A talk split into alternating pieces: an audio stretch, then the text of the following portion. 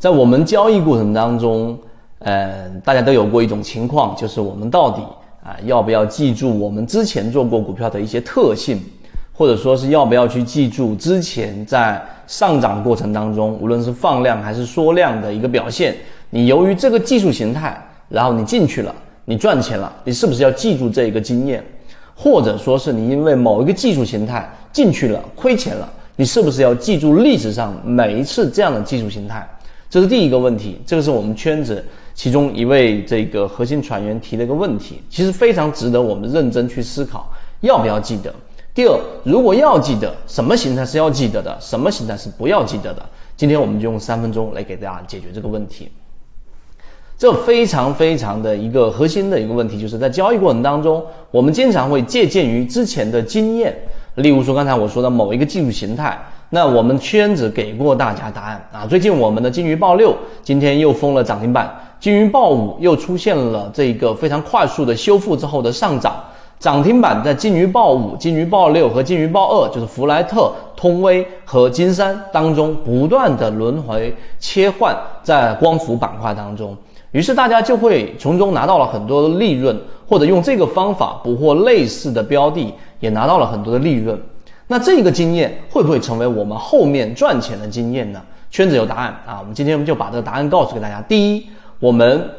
在交易过程当中给大家去讲过一个核心的模型，叫做泽西禅论，它是基于禅中说禅教你炒股一百零八节课，我们嚼碎了，我们揉碎了，把里面的这一个精华，并且把里面的逻辑串联出来，交付到大家手上。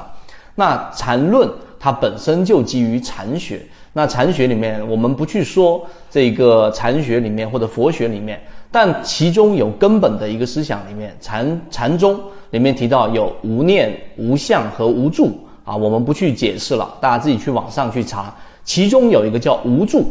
那这个慧能啊，就是六祖禅经里面说到的，我们的这个内心就像一面明镜，任何一件事情，然后一旦流了啊进来了，然后发生了。就像一粒灰尘落在这个镜子上，即使这件事情已经离开了，但灰尘还在明镜上面。所以人年纪越大，上面积的灰尘就越多，就越难反映这个事情。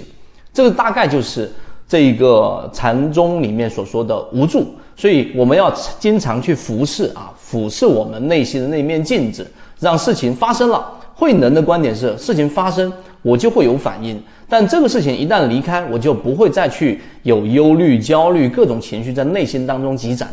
那为什么我要提到无助这个概念呢？在交易过程当中也是一样的，也就是当一个标的或者某些标的它出现了某一个技术形态，并且是常规性的，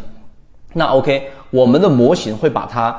框定在我们的能力范围圈子之内。就像我们圈子在讲这个模型，我们要记住的是那些共性的原理，也就是说。啊，散户割肉啊，或者落难校花呀，或者说同位涨停呢，这一些具有共性的标的。但是，当你从这个标的当中，例如说，我们说金鱼报五，你从里面赚了百分之二十啊，或者金鱼报二，我们从里面赚了百分之五十。那么下一次再出现非共性特征的时候，就它只是一个同位涨停，但它不符合落难校花这个模型是不完整的情况之下，你是不需要记住。你之前的赚钱的这个经历的，一定要彻底的把它给忘记掉，而是用模型来固化，到底我操作它还是不操作它。这个就是这今天三分钟里面的一个很核心的一个内容。因为很多人会认为，我之前这个模型赚钱了，之前我在光伏里面赚钱了，之前我在煤炭里面赚钱了，所以当下一次出现煤炭的时候，其实你内心那一面镜子当中还是有着很多的灰尘。和颗粒，你想着是上一次的经历，于是这一次你就会非理性的下重注，甚至于满仓去买你之前赚钱过的板块或者标的。而我们圈子在给大家去说的有两个观点啊，做一个总结。第一，我们是不需要记住非完整性模型的某一个这一个成功经验的，是不需要记住的，包括失败经验也是。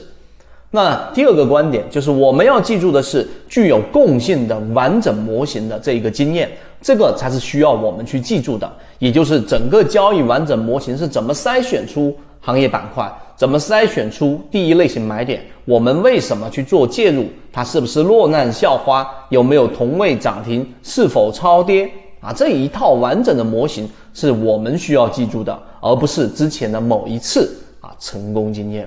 所以今天的这一个我们分享给大家的三分钟，如果你的交易经验有过三年、五年甚至十年以上，你就会知道它非常具有含金量。这一个话题我们今天就讲到这里。那如果对于这个话题想要有更深入的了解，后面我们会在进化岛和圈子当中给大家去讲。好，今天讲这么多，和你一起终身进化。